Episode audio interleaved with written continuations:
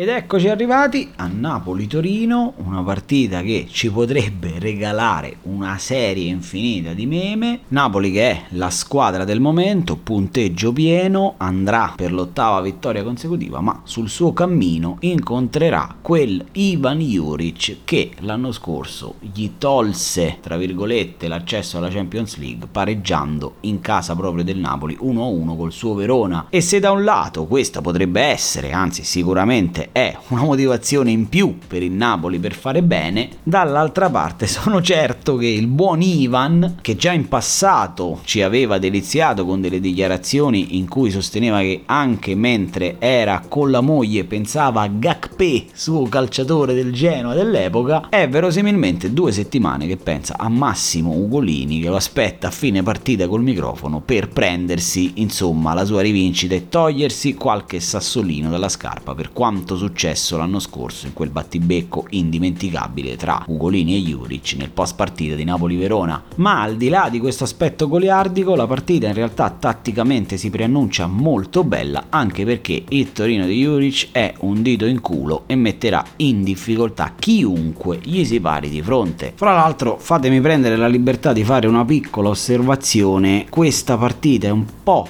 speciale anche perché c'è un aspetto che molto spesso si tende a sottovalutare quando c'è la sosta delle nazionali, ovvero che ad alcune squadre, ovvero quelle che danno tanti giocatori alle nazionali, spesso è negata la possibilità di lavorare per 10-12 giorni di fila con tutti gli elementi a disposizione sul campo di allenamento, come capitato sicuramente al Torino in queste due settimane. E sono certo che per un allenatore nuovo, per un allenatore impattante come Juric, questa cosa darà sicuramente dei frutti importanti per il Torino, frutti che si potrebbero vedere già proprio a partire da questo incontro. Il Napoli sulla carta è naturalmente favorito sia come individualità sia come emotività perché sta bene anche emotivamente. Fra l'altro se dovesse riuscire nell'impresa di fare 6 punti contro il Torino e la Roma nella prossima partita penso che sarà la candidata definitiva per il titolo. Questa partita partita tatticamente è interessante per due aspetti. Del primo abbiamo già accennato, ovvero il dito in culo di cui parlavamo poco fa. Il secondo è che comunque il Napoli ha meritatamente 21 punti in classifica con 7 vittorie, però finora ha incontrato tutte squadre che mettevano sostanzialmente la seggiola davanti l'area di rigore, il Venezia, il Genoa, l'Udinese, la Sampdoria, il Cagliari, ma la stessa Juventus, tutte squadre che sono andate a difendersi contro i partenopei il Torino invece con Juric cerca comunque, è vero, gioca poco al calcio, la gioca poco la palla il Torino di Juric, però pressa alto, marca uomo, non ha paura di andare nell'uno contro uno, ha secondo me in Bremer uno dei difensori più interessanti che ci sono in Serie A, quindi secondo me questa partita non è per niente scontata. Ripeto, sulla carta il Napoli può vincerla, ha le possibilità, le potenzialità, le carte in regola per vincerla, però se se lo farà non sarà con goleada come ci ha abituato nelle ultime partite, ad esempio contro l'Udinese e la Sampdoria. Da quest'altra parte il Torino che ha sicuramente qualche problemino davanti, forse recupera Belotti, forse uno spezzone di gara potrebbe giocarlo il centravanti del Torino, anche perché Sanabria che ha sbagliato un rigore eh,